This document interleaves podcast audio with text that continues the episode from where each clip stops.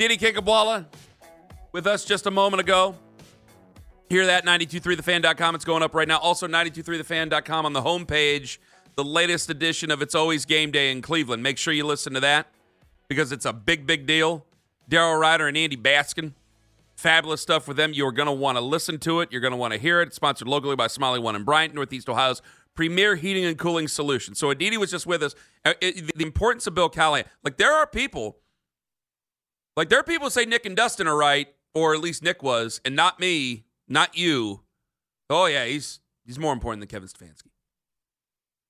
Now, I know that there are there are coaches they delegate and and yeah like you look over in philadelphia there's a lot of people going well it seemed that that was jonathan gannon and shane steichen and what do you actually do here buddy boy but with the browns how, do we know how much of a uh, how much of a say kevin stefanski had in hiring in these assistants and firing these assistants I don't know that that's been, and this is maybe this is the way the Browns have wanted it all this time. Uh, normally, in, in certain front offices, we get good news on this stuff with with reporters close. I don't think we've gotten a, a, a handle on the hierarchy and mm-hmm. how these decisions are made in Berea. Do I want to make a big deal against Kevin Stefanski because guys want to work with him because he, he's hired well or they have No, hired well would- and they have a good assistant staff? I don't understand that at why, all. Why Why, would would? I hold? Yeah, exactly. Why would I want to hold it against Kevin Stefanski for having a good staff? That's my issue. Like I think there's people who get in and they they well Kevin Stefanski can't do this or that and they get upset and he's the head coach so he deals with the slings and arrows of what comes with being a head coach. That part of that is fair. But when it comes to the importance of it, I don't know. Bill Callahan, he could work for anybody. I don't think they just threw money at him and that was it. If he just thought Kevin Stefanski was a goofball and didn't want to be there, he wouldn't be there. We we've seen organizations, we've been one of those organizations where if you have a choice, I'm not going to just go to you for money. Bill Callahan certainly had a choice.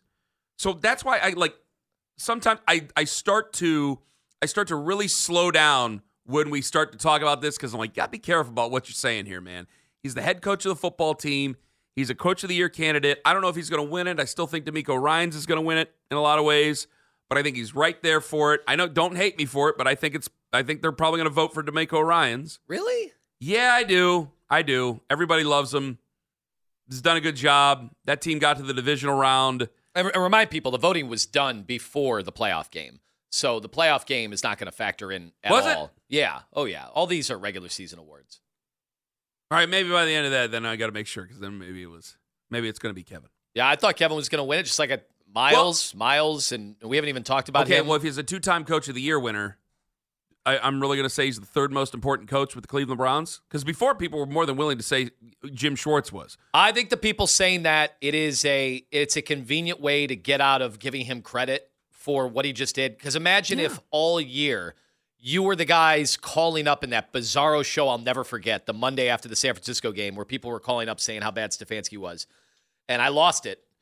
Um, I think those people, instead of admitting they were wrong, and instead of admitting that Stefanski's been really good for the Browns, they just go, well, well, yeah, you know, Stefanski's important, but you know, he's behind Schwartz and Callahan. It's an easy dodge of of having to face Well, the facts that you were wrong on we- whether or not he's a good coach. Do you believe he is the number one? Yes. Okay, Yes. 216 474 0092. I won't shout you down. I need to know why he's not the most important coach on this team. Because I'm, I'm assuming if Bill Callahan were 100% the most important coach, like, why not just make him a head coach again? He's 67.